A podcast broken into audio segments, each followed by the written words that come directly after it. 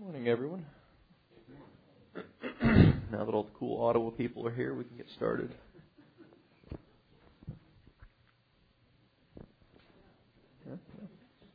Well, you know, there was a time when everybody was uh, seemed like everybody and their brother was moving to Georgia, and then uh, then several years ago, a bunch of people, uh, a bunch of us moved to Baldwin, and uh, uh, Matt Risley said that uh, it was the new Georgia, and uh, which I thought was awesome. And uh, yeah, well, and then Bob and Heidi moved to town. It was like ah, I don't think Baldwin can handle this much cool, so so we left. So anyway, Jesus, we just thank you so much for your word, God, for your goodness to us. Um, and God, we are uh, grateful to have this place to gather in your name and, and fellowship with your saints and with you. God, to hear what you have to say to us. God, this morning, that's what we're asking, is that you would plant this word in our hearts, God. Cause it to grow. God, this is an old an old subject that we're going to talk about today that we've been over and over. And God, yet it's always fresh from your table, God. And that's what we're asking today, God, is that you would prepare this word and nourish us with it, God, as only you could do. And I bind the carnal mind and the flesh and loose your spirit, God, to do what you want to do in this place today. God, as only you could. In your name we ask it. Amen amen. All right. Go with me to Galatians 5. So if you've not been here on Wednesday nights, you're missing out. Um,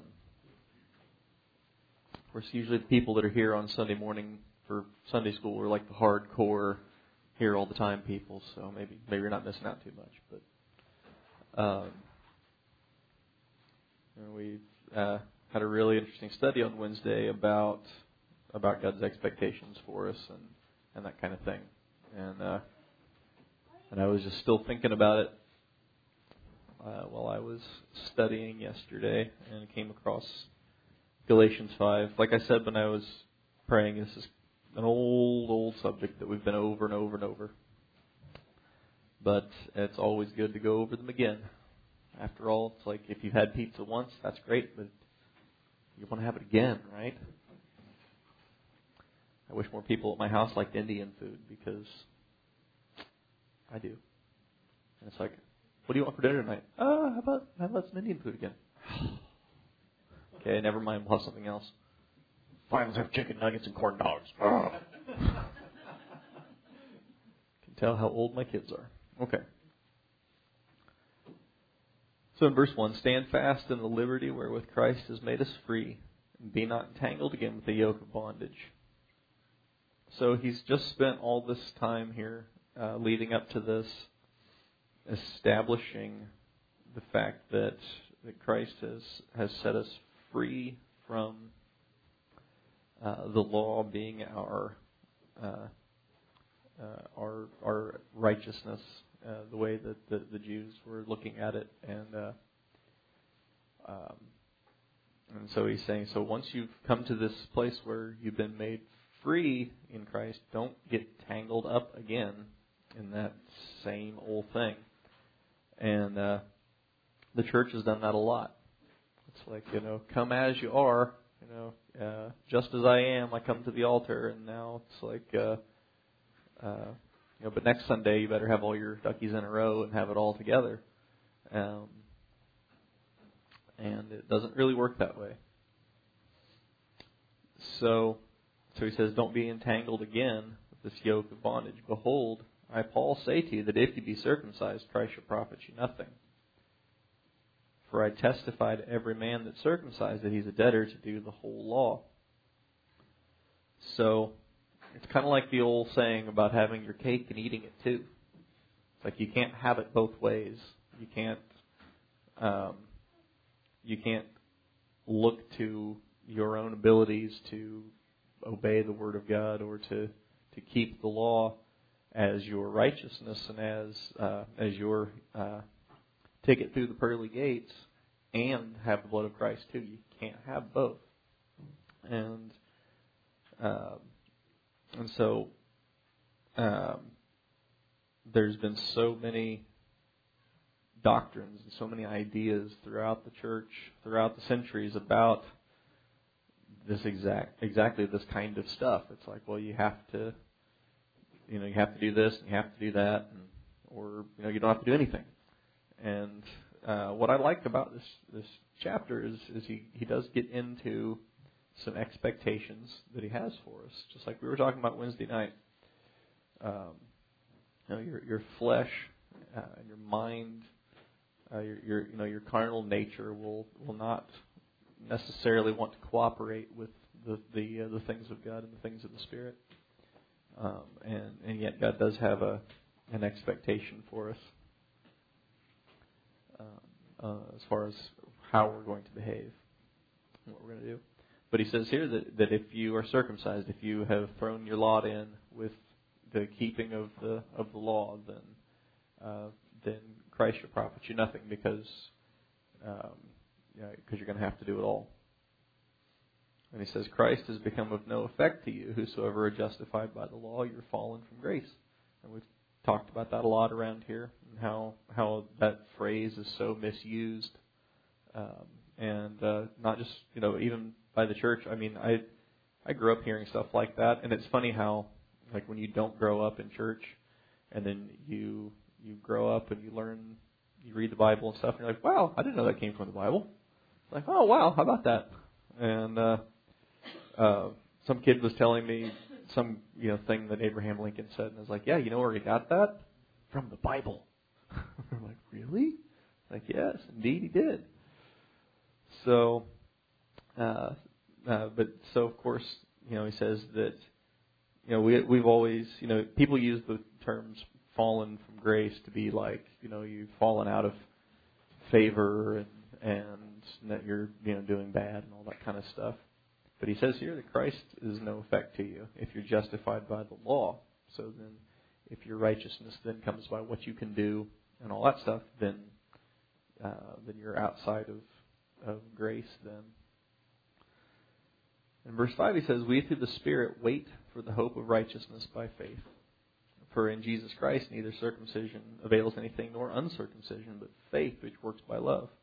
So that's a different a different kind of idea than, than what what what I'm doing, and uh, um, it feels good if you have something that you can point to that's like, hey, I'm doing this. Uh, this is going right in my life, or uh, you know, God has me doing this, and it makes you feel good, like you have something that um, that you can point to and say, I'm doing okay. You know. And we all know better than that, but it does it, it's there. Might as well admit it. Um, but but what he says here is that uh, it's not about the doing or the not doing. It's about faith, which works by love. And so, um, the the love of God uh, is is so vast, and it's it's just so much beyond what we can really comprehend. And um, it's when when someone loves you, it's easy to get comfortable with that love and take it for granted, and just think that uh, you know it's just kind of another day. And then uh, you know, so hopefully, as you your anniversary with your wife comes up, you remember it coming ahead of time and plan accordingly. Um, um, and remind her that yes, indeed, indeed, I in fact appreciate uh, the, the the love that we share and stuff like that. And uh, um, you know, you're not just my uh, uh, my chef and maid, so um, although I like that, but um, uh, so but he says that in Jesus Christ neither circumcision avails anything nor uncircumcision, but faith which works by love.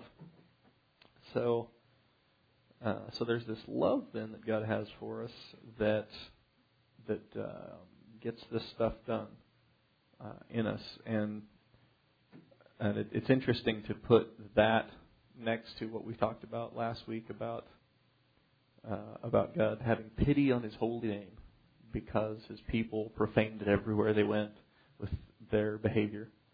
Um, and he's like, I'm not doing this for you. I'm doing this for me. And uh, um, but uh, and but there really is this this love of God there, you know. And I, it's like what it makes me think of is is how when we go places, I tell my children, now, as far as anyone here knows, we are nice, normal people. Let's please, please leave them with that impression. And uh, like they don't have to know that we're weird. You know, it's like just let's leave that under wraps. They're weird too. So, um, but he says you did run well. Who did hinder you that you should not obey the truth? This persuasion comes not of him that calls you. So, so he's saying that you know how how would you get tangled up in this sense of uh, this bondage to to the do's and don'ts again when uh, he's like that that is not that doesn't come from God. And so he says a little leaven leavens the whole lump because he's establishing he's been establishing this whole chapter so far that you as I said you can't have it both ways. And so your righteousness either comes from Christ or it doesn't. Or it comes from what you can do. And uh, you don't have to be a Christian very long to realize that doesn't work so well. Um, so in verse 10, he says, I have confidence in you through the Lord that you will be none otherwise minded. Or the Darby says that you will have no other mind. So no other mind than, than what Paul's talking about. But he that troubles you shall bear his judgment, whoever he, whosoever he be. And I, brethren, if I yet preach circumcision, why do I suffer persecution? Then is the offense of the cross ceased. I would they were even cut off which trouble you. For brethren, you have been called to liberty. Only use not liberty for an occasion to the flesh, but by love serve one another. So that's an interesting phrase. Interesting verse there to to use not liberty for an occasion to the flesh. Because that's really easy to do. Especially surrounded by a, a society that that has so little restraint.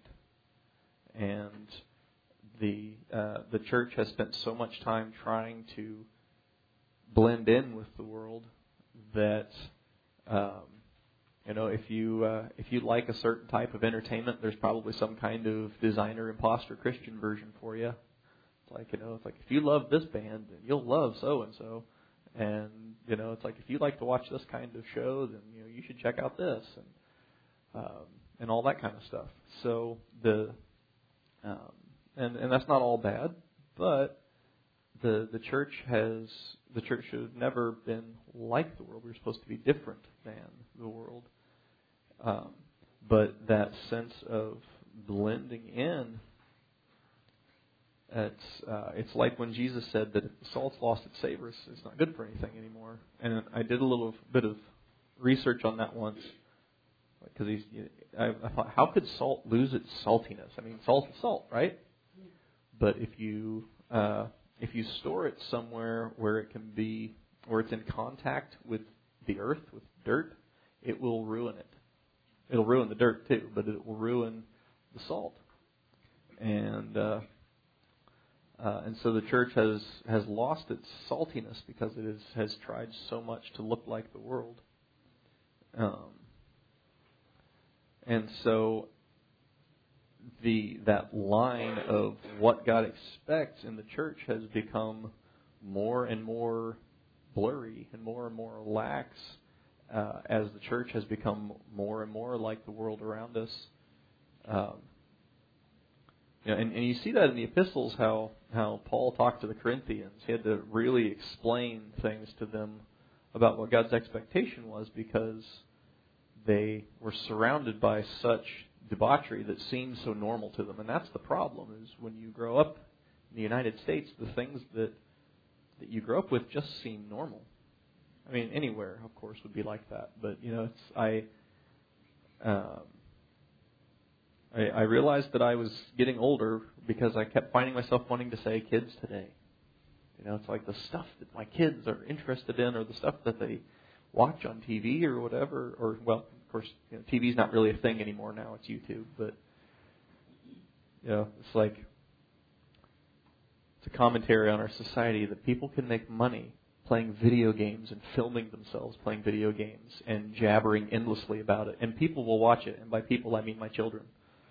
and and I think why, why, and and you know they have all kinds of explanations for it. But they're not here to defend themselves, so I'm going to rant about it a little. But um, but it so um, you know, and he talks here about using liberty uh, as an occasion of the flesh. He says, and he puts that against by love serving one another, because of course uh, there are things that, that that you have liberty to do, but it's uh, you know if you do those things in front of somebody who doesn't feel like they have liberty to do that or doesn't think that anybody has liberty to do that, then it's um, it definitely creates an offense. But this sense of using liberty as an occasion to the flesh is something that the the church has done a great deal of, because Paul said that uh, that where sin abounded, grace did much more abound.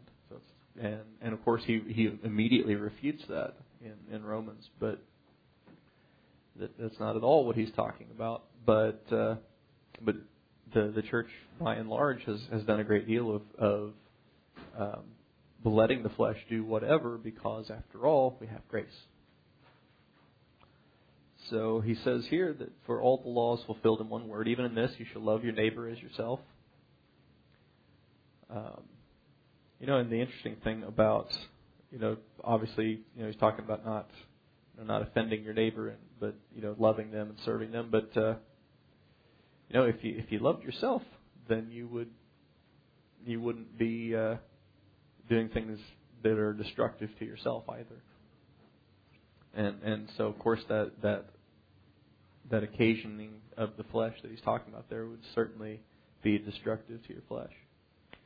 But he says, But if you bite and devour one another, take heed that you be not consumed one of another.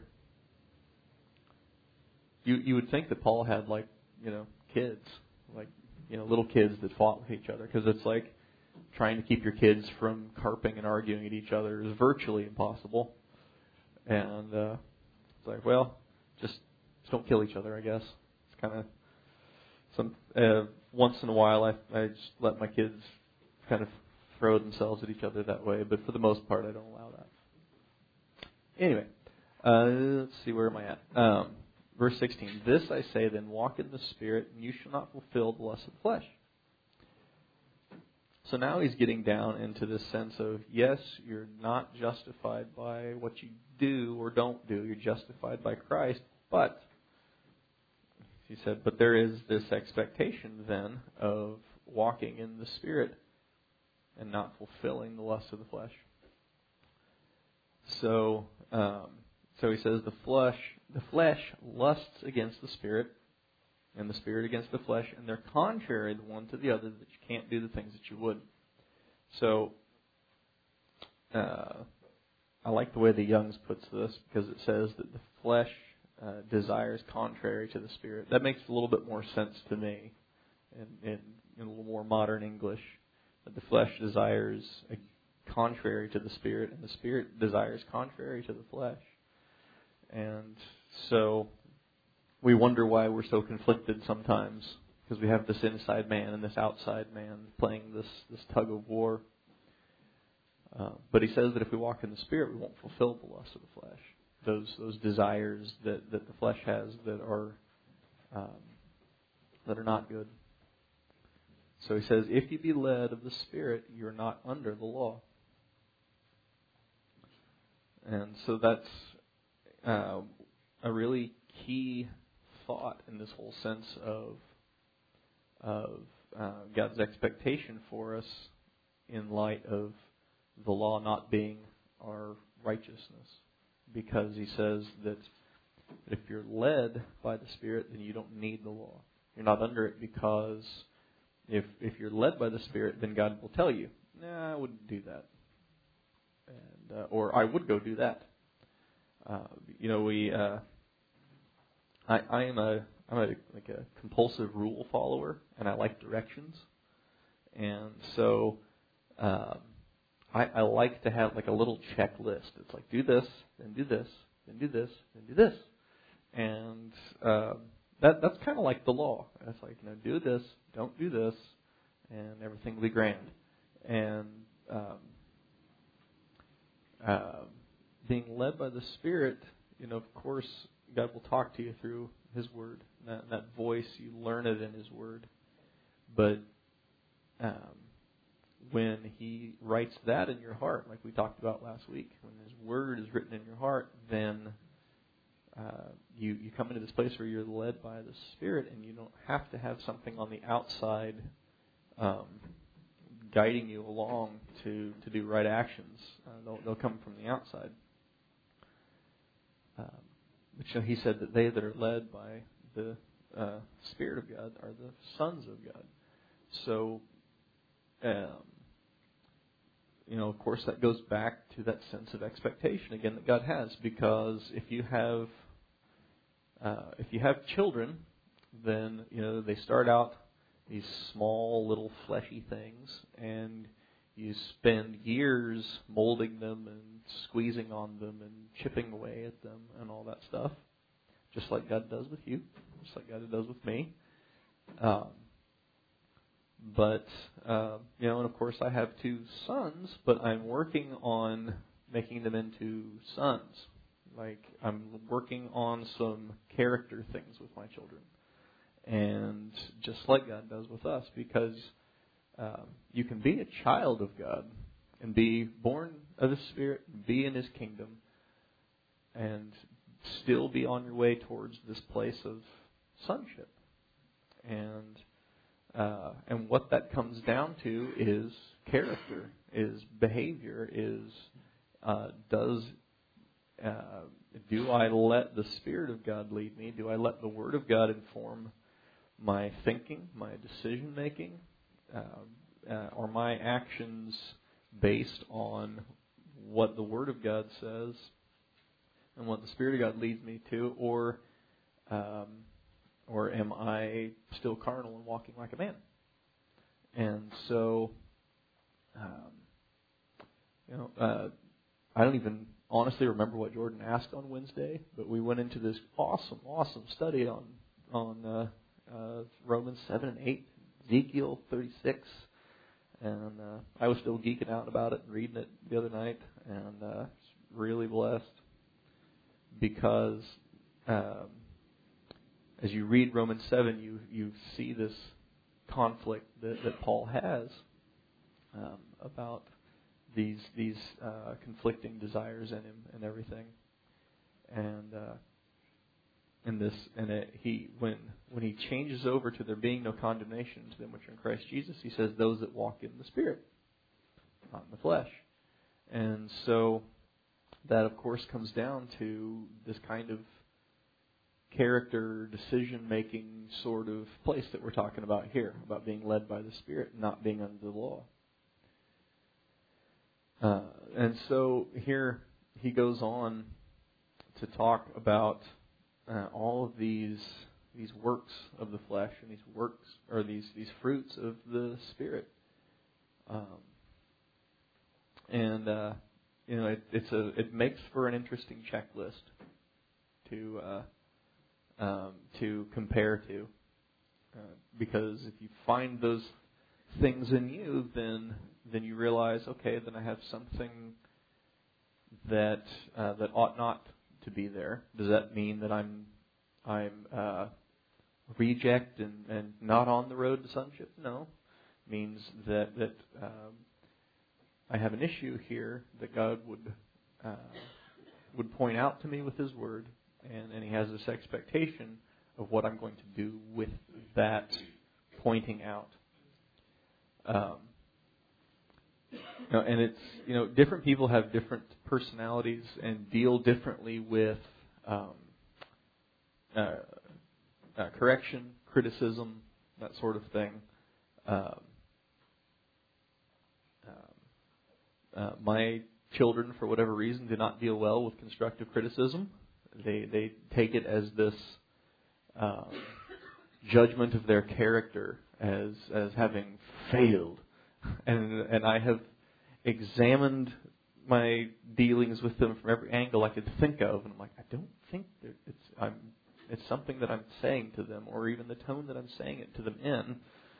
Um, and so um, we're we're working on that, but that's something else that we've talked about here recently is when God points out something to us, it doesn't mean that we are, you know, headed for the island of misfit toys. It means that He is uh, pointing out something that needs changed and that He wants to get rid of it.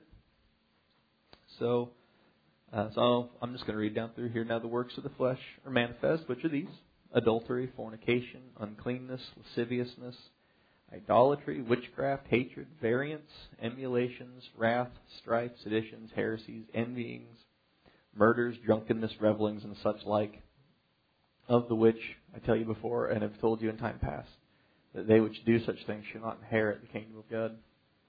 None of that stuff even sounds fun. You know, that just all sounds bad. but it makes for an interesting checklist. It's like, huh. It's like, do I? It's like idolatry, huh? It's like, am I putting something before God? Because it's you know it's easy to dismiss that as, do I have like a little stone statue? It's like, no, that's not what we're talking about here. Like, do I put something between me and Him? Do I trust in something other than God? And and it's it, insidious how easy it is to come to that place, and so it's something that. Um, uh, that, that I've, I've had God deal with me about. It's like, hey, you, you are more comfortable with that piece of plastic in your wallet than you are with me taking care of you. Ah, so I am. And then and then we deal with the issue. And uh, so, you know, again, when when God points out something to us that He wants to change, that He wants that He wants to deal with, uh, He's not calling us out as some uh, rejected human being, but as as a as a son, he would bring that correction to us and and and deal with us about the issue because a lot of times it doesn't even start out as a correction. It's just, hey, you have this thing here. Let's do something about this thing. Correction doesn't typically happen until you say, nah, or uh, or you. It's like what? Can't hear you. You know, and then then you know God will will begin to speak louder and and deal with it from there. But that's a mercy. That's a wonderful thing that God does. Um, uh, just again, just like Ron said last week, like we we learn the word no, like it's like the first word that kids learn because they hear it all the time, and um, and it's really cute when they start saying it because they say it the way you say it, like no, like no, no. It's awesome. But Joan just it's like we talked about last week. Like no is an awfully important word if you are you know three feet tall and headed for a busy street. Uh, in between all the cars, I would always tell my kids in the parking lot, like, stay here by me. It's like you are like this tall; people cannot see you over the cars. So, you know, you need to stay by me. So I would like to take you home. I'd like you to grow up to be taller than the cars. Um, so uh, but then God gives us this this list here uh, of the the fruits of the Spirit, and um, the great thing about fruit is a tree doesn't necessarily work to produce fruit; it just kind of happens when the tree is nourished properly. Um, and as it grows, it says that the fruit of the Spirit is love, joy, peace, long suffering, gentleness, goodness, and faith, meekness, and temperance. Against such there is no law. Um, and of course, the, the, the the flesh sometimes desires contrary to some of those things. It's like, uh, I I would like to bow out of the uh, temperance and long suffering. Like I was talking to my children yesterday about how, um, you know, we're all like the girl from Charlie and the Chocolate Factory. It's like I want it now, you know, and uh, and and God doesn't always just do things now because you know God is not Amazon Prime, and uh, He is not a streaming service. So we ask for things, and we take His Him not fulfilling our request instantaneously as a no, and and it's simply not that way. I think everybody should be in sales for a little while if you want to get an idea of trying to get an answer out of someone. Not that God ignores you or avoids you, but um, one of my least favorite things about my job is following up with people. It's like I've I've met with them, I've tried to sell them this job, and now I'm trying to reach back out to them to get an answer, and it's like, are they are they getting these messages? Uh, am are they ignoring them? And have they blocked me already? And I'm just going into this like digital ether, or or what? And uh, um, uh, and so it just takes this sense of perseverance, and and so that's something that we we often lack in waiting on God for something. So uh, so that's free. Um, but he, but again, he says the fruit of the spirit is love, joy, peace, long suffering, gentleness, goodness, faith, meekness, temperance, against which uh, there is no law. And they that are Christ's have crucified the flesh and the affections and the lust. So if we walk, live in the Spirit, let's also walk in the Spirit. So uh, I, I like how this chapter starts out as like the rallying cry of, of every we've got grace, we can do whatever we want kind of Christian to so we've crucified the flesh and its affections and lusts and and uh, so if we're going to live in the Spirit, let's walk in the Spirit because God has that expectation for us. So I, I really like that uh, transition that he does there. They say that uh, the job of a preacher is to uh, comfort the afflicted and afflict the comfortable. So if you've gone to church here any length of time, you know that works.